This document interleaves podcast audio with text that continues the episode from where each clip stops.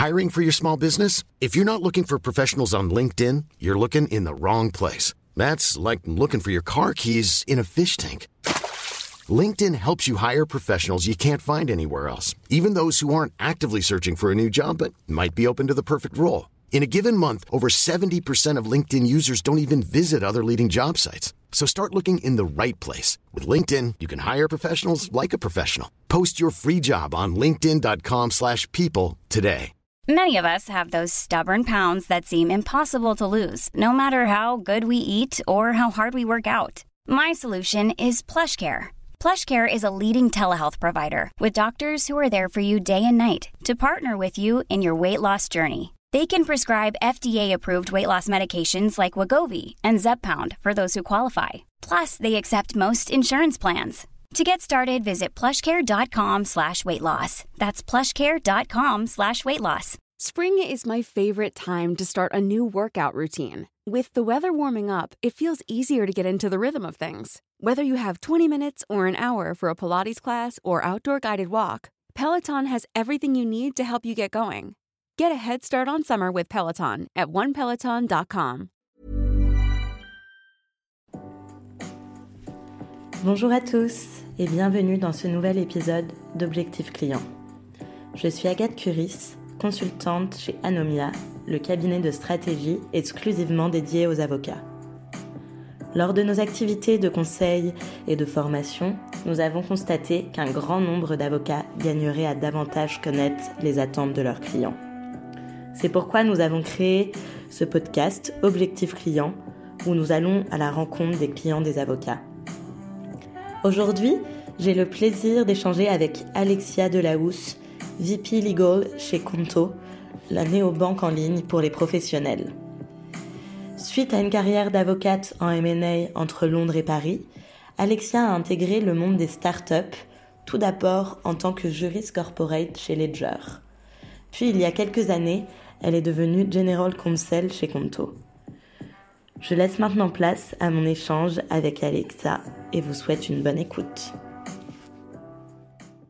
Alexia Delahousse, euh, bonjour. Merci beaucoup de participer à notre podcast Anomia Objectif Client et merci beaucoup de m'accueillir aujourd'hui dans ces beaux locaux de Conto. Euh, Alexia, vous êtes euh, VP Legal chez Conto. Est-ce que vous pouvez peut-être commencer par nous expliquer un petit peu mieux ce que ça, ce que ça implique comme poste? Oui, euh, bonjour Agathe et bonjour à tous. donc j'ai été recrutée chez Conto il y a un peu plus de, deux ans et demi maintenant, euh, comme euh, General Counsel. Euh, et juriste unique à l'époque, j'ai créé le département juridique ici. L'intitulé de mon poste a évolué en, VP légal pour correspondre à la terminologie des, des, des postes chez Conto. mais en fait, il s'agit d'un poste de direction juridique au sens large, avec une dimension très opérationnelle, très proche euh, des fondateurs et, de l'équipe dirigeante. Et euh, le, but de mon, euh, de mon poste et de mon équipe, c'est de servir l'équipe des fondateurs et de la leadership team sur toutes les questions juridiques qu'ils peuvent rencontrer en étant un vrai business partner de, de, la leadership team sur tous les aspects juridiques au sens large. Donc ça comprend évidemment euh, euh, le droit des contrats, le droit social, le droit de la propriété intellectuelle, euh, le droit des données personnelles, le droit des sociétés, le corporate, tout le tout l'environnement lié au, au levée de fonds, au, au en France et ainsi que dans les pays dans lesquels Conto exerce son activité, à savoir l'Italie, l'Espagne et l'Allemagne. Ok, bon, ça fait pas mal, euh, pas mal de spécialités. On va aller creuser ça euh, après. Peut-être que pour commencer, euh, Alexia, tu pourrais nous nous parler un petit peu de ton parcours et de comment t'en es arrivé là. Il me semble que tu étais avocate auparavant, donc c'est intéressant pour nous de voir comment on passe d'avocat à, à, client d'avocat finalement d'une certaine manière. Exactement. Euh, tout à fait. Alors, euh, moi, j'ai un, double cursus euh, droit et école de commerce. Donc, après ma prépa, j'ai intégré HEC. mais j'avais dès le début le projet de, de faire du droit en parallèle. Donc, j'ai étudié le droit à HEC en, via le, le CAVEJ, en fait, le Centre de visuel d'études juridiques, donc par correspondance pour les premières années. puis j'ai intégré la majeure StratJu d'HEC, donc c'est la majeure stratégie juridique et fiscale internationale, qui m'a permis de réaliser en parallèle d'HEC un Master 2 à Paris Assas, Paris 2, euh, et euh, de passer le barreau en sortant d'HEC. J'ai ensuite fait plusieurs stages en cabinet d'avocat, en France et à l'étranger, et j'ai exercé ensuite euh, comme collaboratrice dans des cabinets d'avocats anglo-saxons, donc Linklaters, Baker McKenzie et Descartes, à Paris, à Londres et à Tokyo, avant de rejoindre l'entreprise il y a trois ans et demi, euh, j'ai d'abord rejoint une première euh, start-up, plutôt scale-up qu'on appelle, euh, dans la mesure où c'est des start-up qui ont déjà atteint un certain niveau de développement. Et cette première scale-up qui s'appelle Ledger, je l'ai rejoint en, en, 2018 en tant que juriste corporate, droit des sociétés, M&A et private equity. Donc, euh, je ne sais pas si je l'ai précisé avant, mais quand j'exerçais en cabinet, j'étais effectivement J'ai demandé justement en M&A et en private equity, et donc euh, j'ai rejoint l'entreprise, mais en restant dans un domaine de compétences qui était assez proche, euh, enfin qui était même identique à celui dans lequel j'exerçais en, en, en, cabinet. donc voilà, donc j'ai rejoint Ledger. C'est une start-up qui est spécialisée dans la euh, dans, la, euh, dans la fourniture de ce qu'on appelle des hardware wallets, c'est-à-dire des petits devices dans lesquels, euh, qui permettent de protéger la clé privée des utilisateurs de la blockchain, et ce qui permet donc concrètement de sécuriser les transactions qu'on réalise en, crypto-monnaie et, particulièrement en Bitcoin puisque c'est la, crypto-monnaie la, la, plus utilisée. Donc j'ai passé un an chez, chez Ledger, donc comme juriste hein, corporate, droit des sociétés avant d'avoir l'opportunité euh, assez extraordinaire, je dois dire, de rejoindre Conto, euh, qui est une autre euh, scale-up. en tant que peut-être que tu peux nous expliquer juste rapidement ce qu'est Conto si ouais, bien sûr. ne pas tout à fait donc Conto c'est une néobanque comme on l'appelle assez couramment qui est à destination des professionnels uniquement donc on fournit des comptes pro euh, aux indépendants, freelance, TPE, PME. Euh, et euh, autour de ce compte professionnel, on intègre par API un certain nombre de services de gestion financière qui permettent donc, via le compte bancaire, de faciliter au quotidien la gestion financière des entreprises. Donc par service de gestion financière, j'entends bah, la comptabilité, la fiscalité, l'assurance, l'automatisation des process financiers, la gestion des notes de frais, le paiement des salaires, le tout à partir de, son compte bancaire, euh, mais donc avec une solution en fait pour les pour les professionnels tout en un. Ok. Voilà. Donc euh, j'ai rejoint Conto comme je disais euh, il y a il y a deux ans et demi. à l'époque j'étais juriste unique, donc ça veut dire que j'ai créé effectivement le, le département juridique. Mais depuis l'équipe s'est beaucoup développée avec le recrutement euh, de euh, à peu près huit juristes euh, dans différentes spécialités et, et, on a encore énormément de, de, postes ouverts dans l'équipe juridique, ce qui promet pour l'année 2022. On espère, en tout cas on a besoin d'être à peu près une quinzaine de juristes à horizon mi-2022. Donc on est en, en plein recrutement, l'équipe grossit énormément et, euh, et c'est particulièrement euh, excitant. J'imagine. Si on reste un petit peu euh, sur ton parcours, avant de parler de ton quotidien chez Conto, quelle a été un peu ta motivation de passer d'avocate à juriste? Et puis quelles ont pu être les difficultés que tu as pu rencontrer voilà, comment s'est fait ton adaptation entre guillemets d'un métier à l'autre? Alors avant de répondre euh, plus précisément à la question, je me souviens que quand j'ai passé les entretiens pour euh, Ledger, euh, donc en, en, 2018, on m'avait posé la question de savoir comment je vivais le fait de rendre la robe, de quitter le métier d'avocat et de voler vers de nouveaux horizons. Et c'est vrai que bah, déjà à ce moment-là, euh, même si euh, bon la, la, question effectivement euh, se pose, j'avais pas particulièrement en tête l'idée de quitter les cabinets d'avocats définitivement. pour moi, le fait d'aller en entreprise, c'était une expérience de plus. et je ne sais pas aujourd'hui encore si je veux absolument rester en entreprise ou redevenir un avocate un jour, mais en tout cas, je le voyais pas pour moi comme la fin du métier d'avocat. C'était une expérience de plus et je trouve que les expériences en tant qu'avocat ou en tant que juriste s'enrichissent euh, mutuellement. Euh, tous les jours dans mon métier de juriste, je me dis que euh, j'apprends des choses que je pourrais mettre en application un jour si je redeviens avocate. C'est vrai qu'avoir la perspective de la façon dont on travaille en tant que juriste, je trouve renforce énormément le profil des, des avocats. Et d'ailleurs, parmi les avocats avec lesquels je travaille, et notamment sur des sujets euh, bancaires, donc des sujets qui sont clés pour nous, vu que Conto est une, euh, une néobanque, comme je le disais. Euh, il y a un avocat qui est anciennement directeur juridique de Boursorama. Et, euh, et je vois effectivement, et qui a décidé de redevenir avocat après 20 ans d'une carrière de juriste.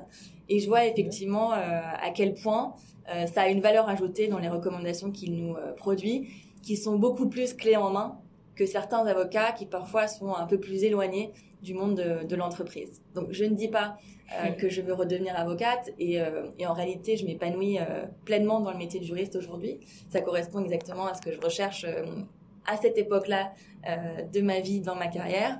Mais je sais qu'en tout cas, tout ce que j'emmagasine aujourd'hui comme connaissance serait utile pour, pour redevenir avocate un jour si, si j'en avais le, le souhait. Donc ça, c'était pour, euh, pour euh, petite introduction à la question. Euh, et, et donc, pour moi, devenir juriste n'était pas non plus un changement, en tout cas un changement de vie. c'était une nouvelle étape dans une vie professionnelle. Mais en revanche, c'est vrai que le métier est, est très différent. ce qui m'a, en fait, pour être tout à fait transparent, ce qui m'a fait considérer le métier de juriste, c'est aussi que j'ai été contactée par Ledger. Ce qui m'a tenté pour, euh, pour accepter l'offre euh, de Ledger, c'était euh, l'attrait d'un métier un peu plus opérationnel, un peu proche, un peu plus proche du business. Comme je le disais, moi j'ai une formation d'école de commerce à la base, et c'est vrai que l'idée d'être un peu plus au cœur du réacteur, de côtoyer au quotidien des fondateurs et des équipes dirigeantes, et d'être effectivement un, un support en interne euh, me tentait particulièrement. J'avais envie de voir euh, euh, ce que, en fait, ce qu'était le monde de l'entreprise, comment les différents départements travaillaient ensemble, interagissaient ensemble, et comment le juridique s'intégrait dans un projet d'entreprise. Donc c'est ça qui m'a le plus tenté. J'ai effectivement pas été déçue puisque le, métier de juriste, alors encore une fois, je parle du métier de juriste en dans une boîte tech, en start-up ou scale-up, c'est peut-être pas tout à fait le même euh, métier que dans des entreprises plus traditionnelles. Hein. Donc euh, tout ce que je dis effectivement euh, se limite au champ du métier de juriste dans la tech, mais en tout cas c'est extrêmement opérationnel. c'est même un peu déstabilisant au début.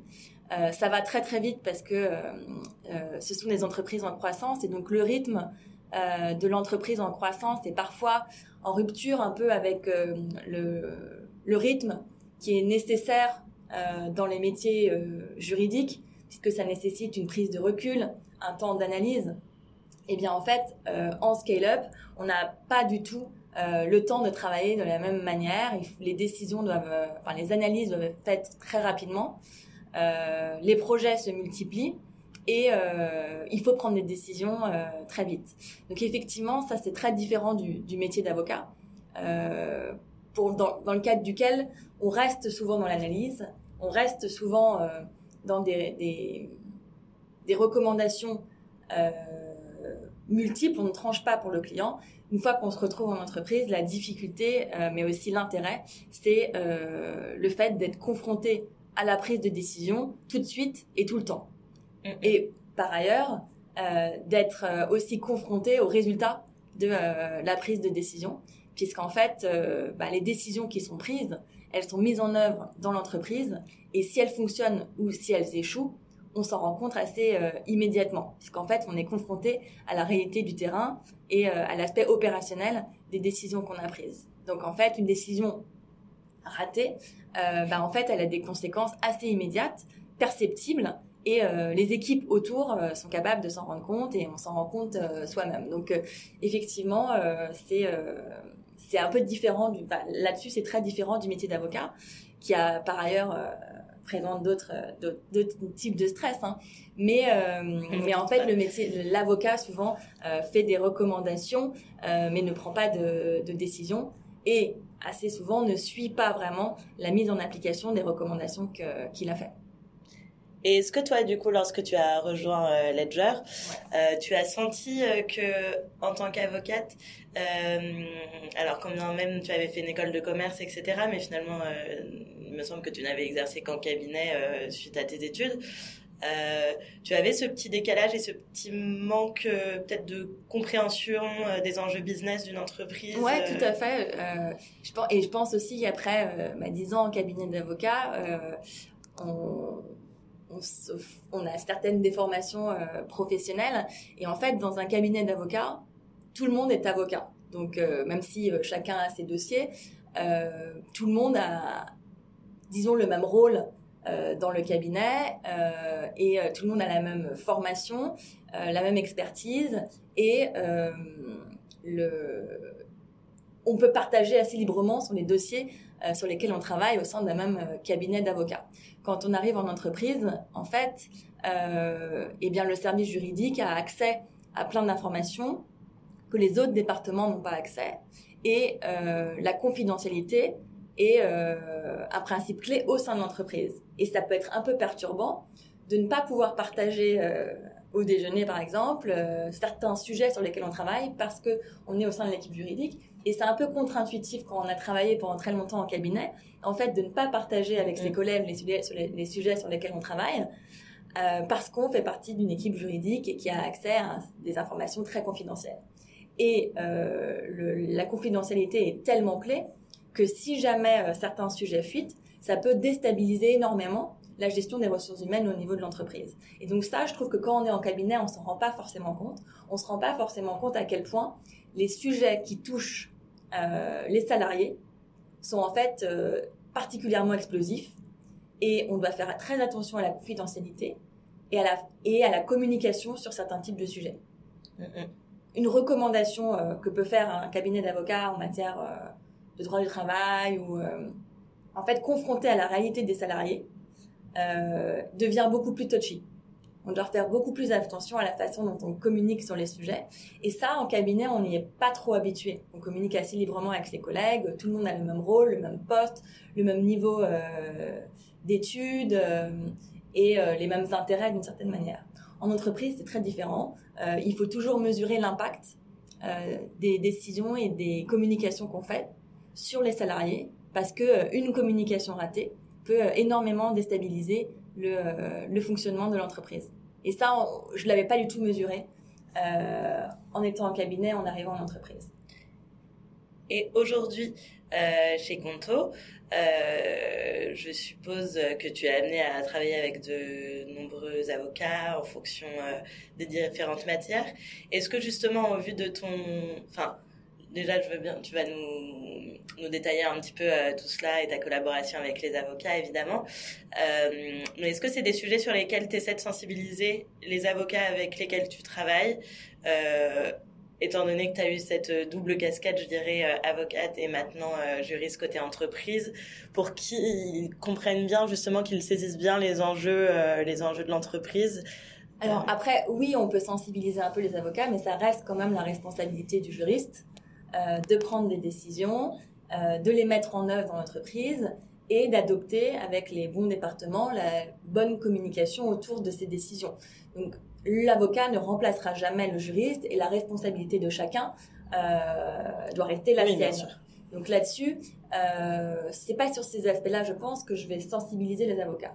En revanche, euh, c'est vrai qu'il m'arrive souvent de travailler avec des cabinets d'avocats et de sentir qu'ils ne sont pas forcément adaptés en termes de culture et de mode de travail euh, à euh, nos exigences et nos façons de travailler dans une scale-up.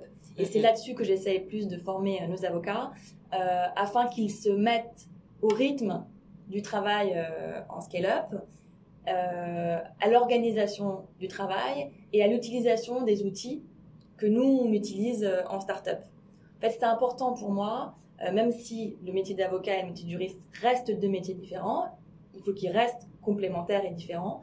Mais en revanche, il faut que la communication et l'organisation du travail soient fluides. Et pour ça, ça implique, à mon avis, que les avocats s'adaptent euh, au mode de travail en start-up et aux outils qu'on utilise en start-up. Donc effectivement, moi, ça, c'est un des critères de choix euh, de mes avocats. C'est leur capacité à euh, s'adapter aux outils qu'on utilise et à nos modes de travail, à nos méthodes de travail. Donc, je vais prendre un exemple un peu caricatural, mais chez nous, on fait des points très fréquents sur les dossiers et le temps entre la survenue d'un problème et sa résolution est euh, le plus court possible. Euh, si un avocat a l'habitude euh, de prendre dix jours entre le moment où on le soumet à un projet et le moment où il rend son mémo, en fait, ça ne va pas fonctionner avec le mode de travail de Conto, puisque au moment où l'avocat aura rendu son mémo, nous, on aura déjà dû prendre notre décision en interne. Donc en fait, c'est incompatible et c'est même contre-productif, voire inutile euh, de fonctionner avec l'avocat comme ça. En revanche, je peux comprendre que l'avocat ait vraiment besoin de 10 jours entiers pour rendre son mémo. Mais à ce moment-là, il est nécessaire d'avoir des points intermédiaires pour commencer à avoir de la remontée d'informations qui, nous, peut être utilisée en interne pour euh, notre prise de décision. Ça, c'est la première chose. Donc, il faut s'ajuster au calendrier et, euh, changer un peu ses méthodes de travail. Là où l'avocat travaillait 10 jours pour le rendre d'un mémo, en fait, il va peut-être devoir faire euh, des mails tous les deux jours avec, euh, évidemment, pas une information complète, mais des débuts d'informations sur lesquels on peut s'appuyer pour, euh, pour pouvoir prendre une décision. Ça, c'est la première chose. Et en termes d'outils, c'est pareil, en, scale-up on utilise, et en start-up, on utilise beaucoup d'outils collaboratifs, comme Google Drive, Google Doc, Google Sheets, comme Notion par exemple. Mm-hmm. et ça permet à plusieurs personnes de travailler ensemble sur un même document, euh, ce qui pour nous est clé pour pouvoir avancer vite dans la prise de décision et pour pouvoir être sûr que l'information est diffusée à tout le monde au même moment. Euh, et c'est important, euh, dès lors qu'on utilise ces outils-là en interne, qu'on puisse aussi utiliser ces outils-là avec nos avocats. Parce que sinon, ça crée un décalage d'informations entre ce qu'on a en interne, entre les différentes équipes, finance, légal, compliance, risque, marketing, tech, et l'information que l'avocat a, alors qu'il est censé être clé euh, dans les recommandations qui vont être formulées.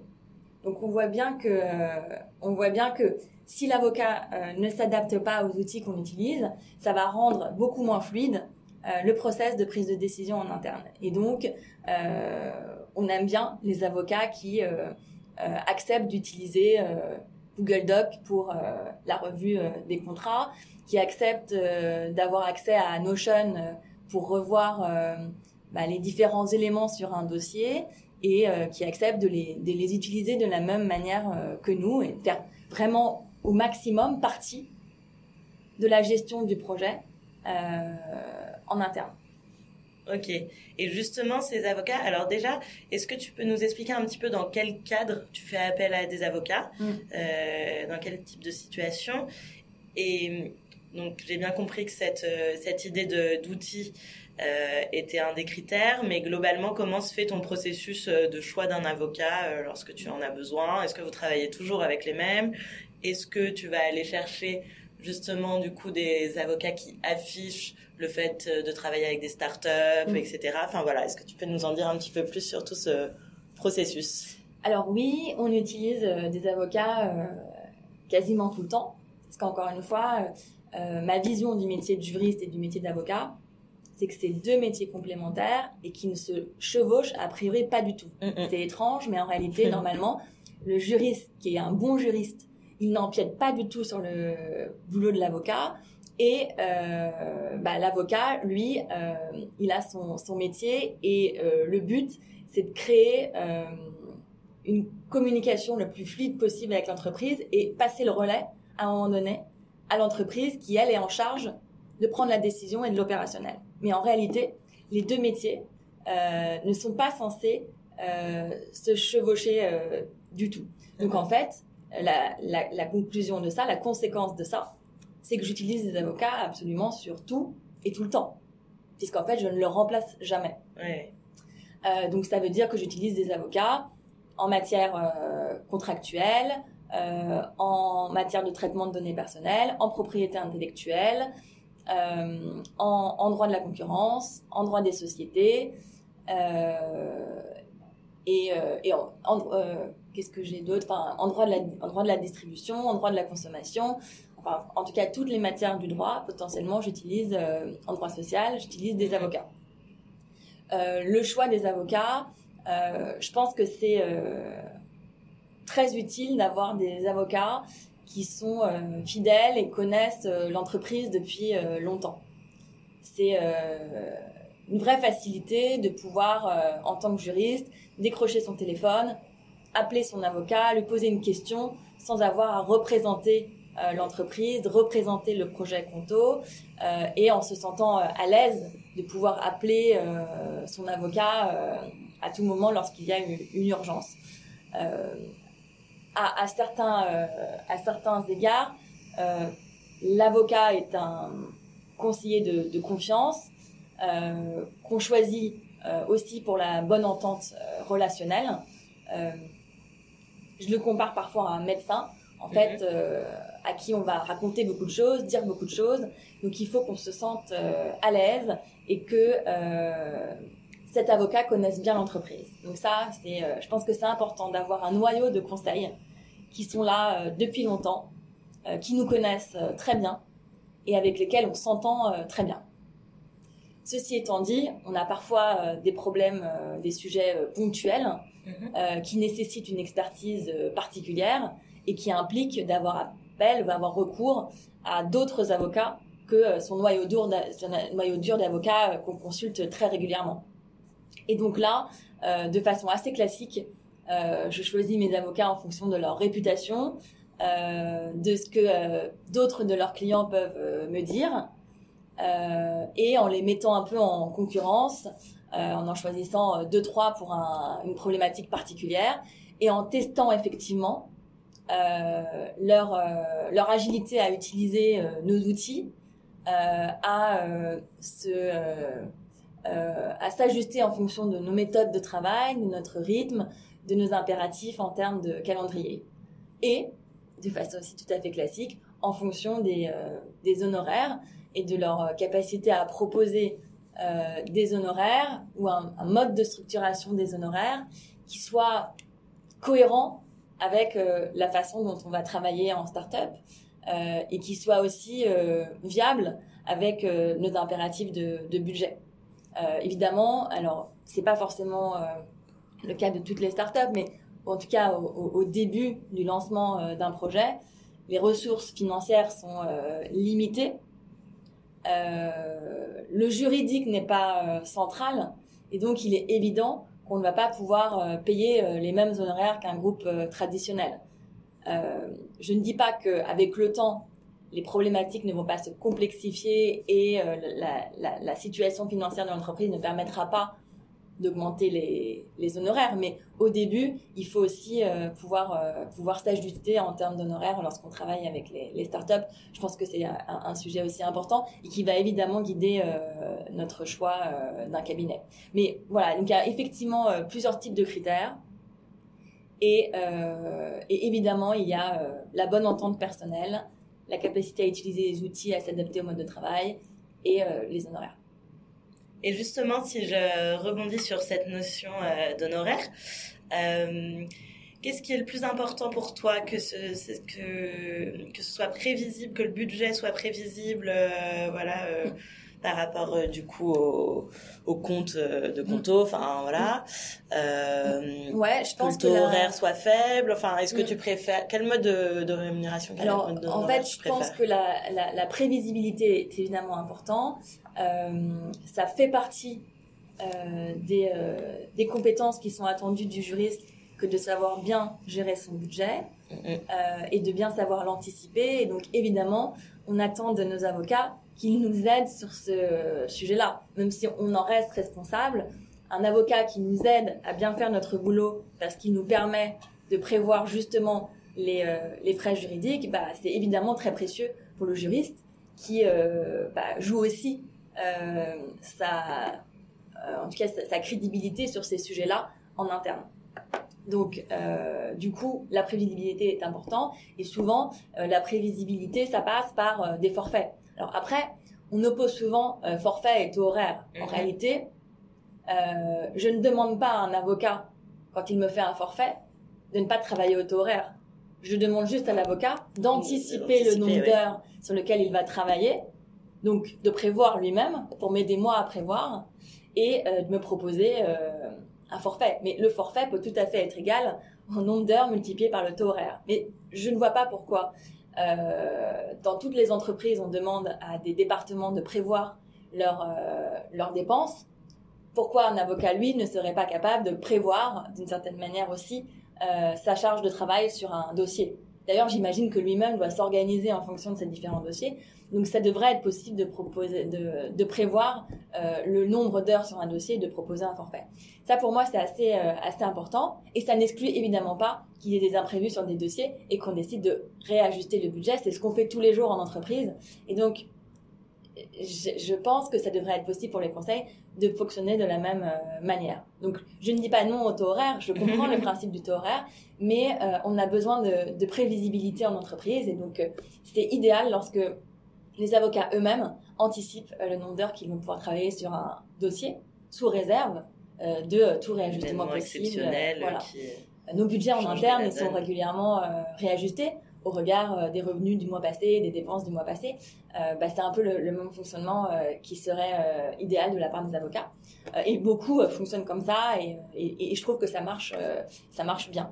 Donc ça, c'est le premier, voilà, en, termes de, en termes d'honoraires, je pense que c'est la meilleure façon de, de fonctionner. Après, un taux horaire élevé ou bas, je suis encore une fois pas contre un taux horaire élevé lorsqu'il s'agit euh, d'une super qualité de service, d'une expertise qui est rare. Le sujet n'est pas celui-ci. Le sujet est vraiment la prévisibilité la capacité à anticiper le, le nombre d'heures sur un dossier. Ok. Très bien. Et si on revient au choix de l'avocat, est-ce que de manière systématique, c'est toi ou le service, le département juridique de Conto qui va aller chercher euh, les avocats compétents euh, dont vous avez besoin? Ou est-ce que vous avez le cas de figure où des avocats viennent à vous euh, pour vous proposer leur service Qu'est-ce que tu penses de ça? C'est assez nouveau peut-être Effectivement, il y a des avocats qui viennent à nous, mais je trouve pas suffisamment. Alors c'est aussi parce qu'on est pas suffisamment euh, connu ou pas suffisamment visible. Euh, et, euh, et, et j'aimerais du coup que l'équipe juridique soit plus visible. Donc j'incite tout le monde dans mon équipe à essayer bah, d'écrire des articles, de faire des podcasts. Enfin, je trouve ça super que vous nous proposez de faire ça. Et donc nous, on, accueille très volontiers des avocats qui se présentent à nous, nous proposent des formations, des newsletters une simple rencontre euh, et présentation du cabinet.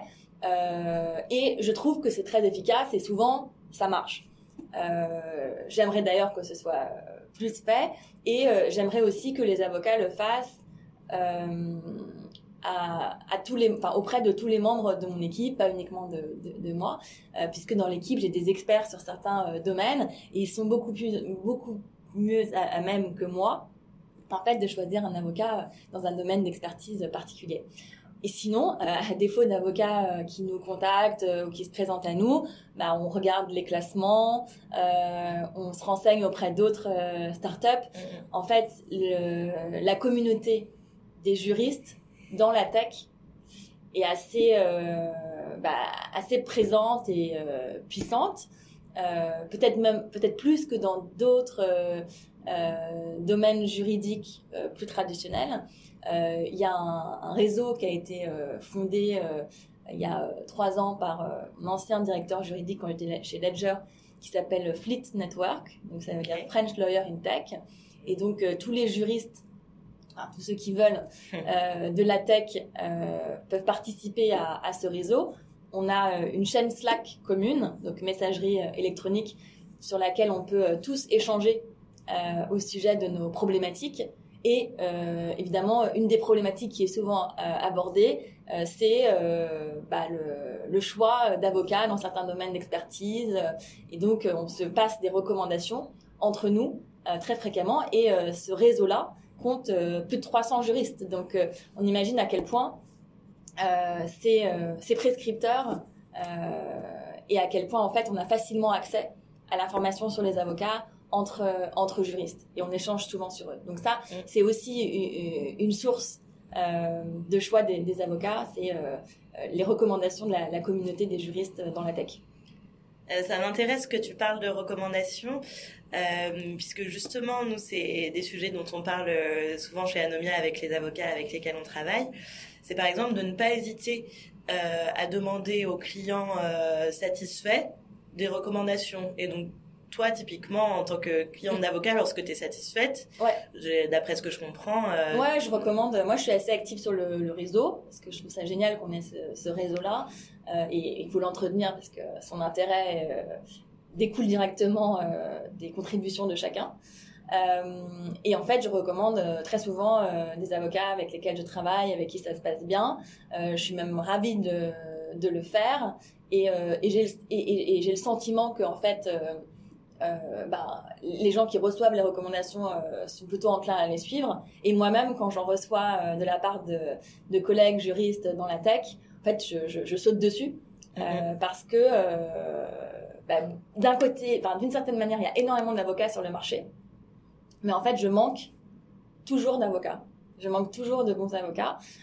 dans quasiment toutes les matières, je recherche encore des avocats. Donc et lorsque tu dis je manque de bons avocats, euh, on en revient un petit peu aux critères, mais pour toi, qu'est-ce qu'un bon avocat finalement? Alors, c'est euh, effectivement un avocat avec lequel je m'entends bien et euh, envers qui j'ai confiance. Euh, c'est vrai que très souvent, la recommandation de l'avocat, on va la, on la suivre. Donc, euh, euh, bah, l'avocat avec lequel, enfin, envers lequel on a confiance, bah, effectivement, ça facilite énormément le, le, le travail en, en interne un avocat euh, qui comprend très bien notre business. Je pense que ça, c'est aussi assez important. Et c'est dur pour les avocats parce que moi, quand j'étais avocate, j'avais parfois du mal à rentrer dans le business de mes clients. Et je voyais que parfois, je faisais même un peu euh, volontairement l'économie de m'intéresser au truc parce que j'avais 10 euh, clients et que si je commence à rentrer dans le business de chacun des 10 clients qui est effectivement très technique, je vais avoir... j'ai pas le temps. Donc, c'est donc, excusez-moi. Euh, donc, effectivement, euh, ça, je pense que c'est très important. Un bon avocat, c'est un avocat qui connaît notre business. Alors, évidemment, moins bien que nous en interne, et c'est à nous de leur expliquer, mais qui comprend qui est curieux notre business, aussi qui est curieux, qui comprend notre marché. Comprendre, ouais. euh, et ça, c'est difficile de le voir tout de suite, mais malgré tout, dans, un, dans une première rencontre, dans un premier entretien, par rapport aux questions qui sont posées par cet avocat, on voit assez bien s'il a une, il a une connaissance euh, de notre marché, une curiosité pour, euh, pour ce marché. Donc ça, et puis ensuite je reviens sur les points que j'ai euh, abordés précédemment, à savoir capacité à utiliser nos outils, être flexible, agile par rapport à nos modes de, de travail et, au rythme. Okay. Je sais que c'est hyper dur, j'ai l'air d'être la cliente horrible, mais après je pense en même temps que quand l'avocat est bien choisi et qu'il a effectivement ces, ces, ces, caractéristiques-là, en fait, la relation est très très fluide. Donc ça a l'air peut-être un peu strict au niveau euh, du choix et de la vision, mhm. mais en fait, c'est ce qui permet après qu'on ait des super bonnes relations et que ce soit en fait très fluide, que la communication soit très fluide et qu'il y ait le moins de malentendus possible. Et je pense que c'est beaucoup plus, enfin, c'est du coup très confortable pour chacune des parties. Donc c'est peut-être un peu strict au moment de la sélection, mais en fait c'est ce qui permet euh, la fluidité de la communication après. Et ça, c'est clé en fait dans la réussite d'un dossier, que euh, l'avocat et le juriste puissent avoir une communication euh, fluide. Et puisque tu parlais donc du fait que pour toi il fallait que l'avocat soit très curieux envers votre activité et comprenne bien ses rouages, etc.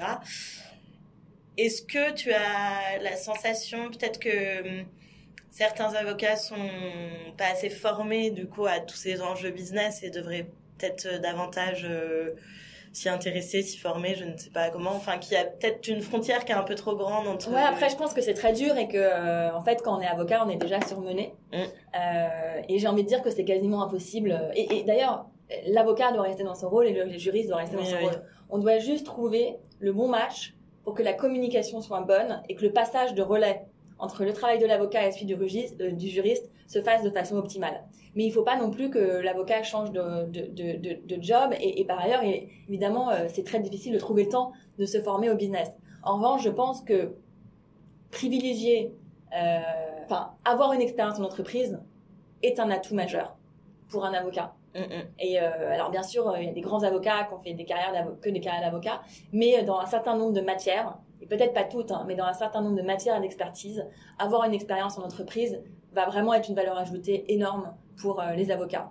Et euh, les recommandations qui vont être faites, elles vont tout de suite être beaucoup plus opérationnelles et beaucoup plus clés en main. Et donc ce passage de relais dont je parlais tout à l'heure va être optimisé.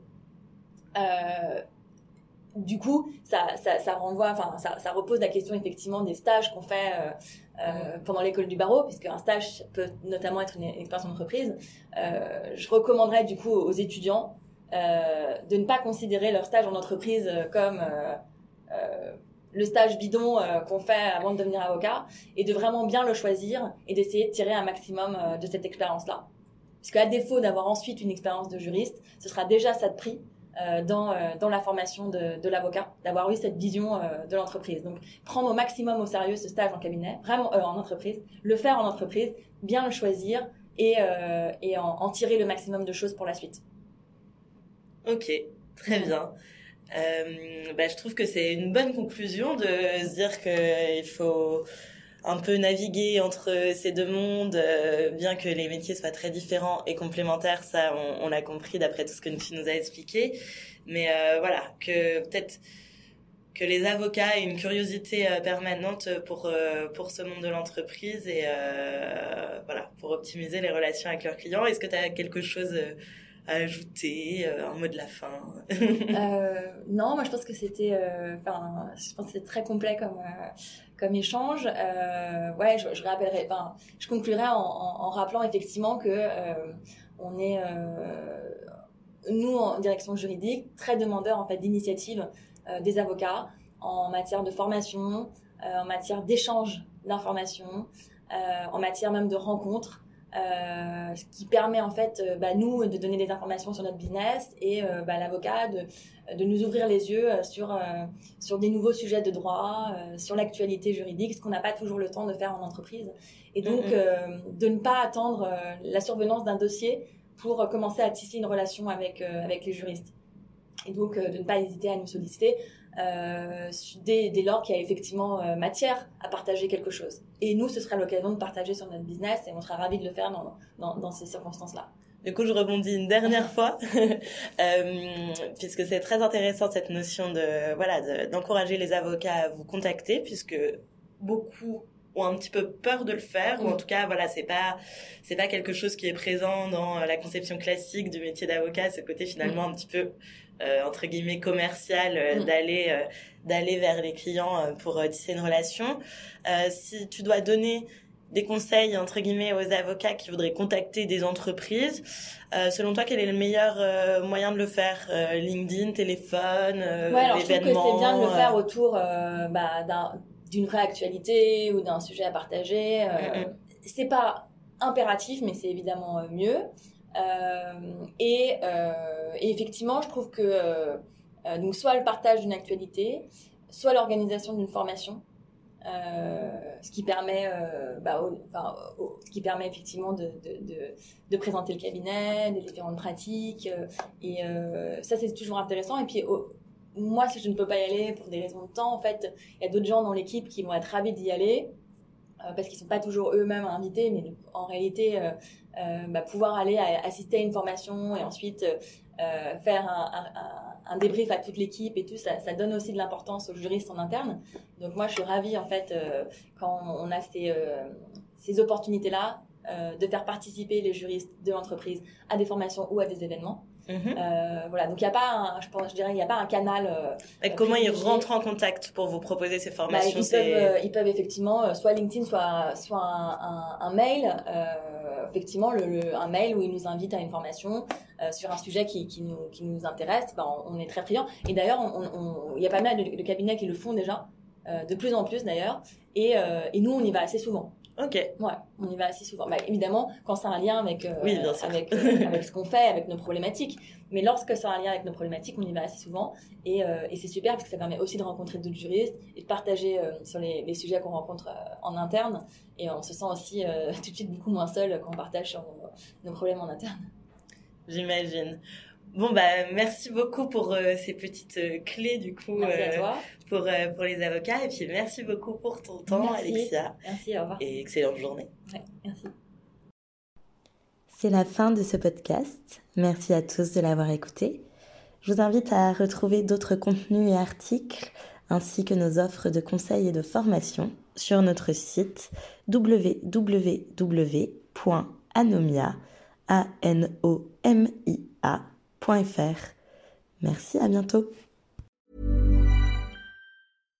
How would you like to look five years younger? In a clinical study, people that had volume added with Juvederm Voluma XC in the cheeks perceived themselves as looking five years younger at six months after treatment. Look younger, feel like you. Add volume for lift and contour in the cheeks with Juvederm Voluma XC. Reverse signs of aging by adding volume to smooth laugh lines with Juvederm Volure XC. For important safety information and to find a licensed specialist, visit juvederm.com. That's J U V E D E R M.com. Not for people with severe allergic reactions, allergies to lidocaine, or the proteins used in Juvederm. Common side effects include injection site redness, swelling, pain, tenderness, firmness, lumps, bumps, bruising, discoloration, or itching. There's a risk of unintentional injection into a blood vessel, which can cause vision abnormalities, blindness, stroke, temporary scabs, or scarring. Talk to a licensed specialist to find out if it's right for you.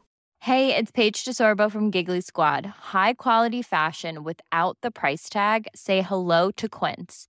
I'm snagging high end essentials like cozy cashmere sweaters, sleek leather jackets, fine jewelry, and so much more. With Quince being 50 to 80% less than similar brands.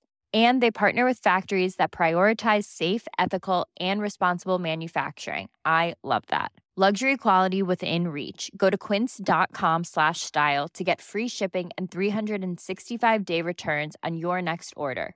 Quince.com slash style.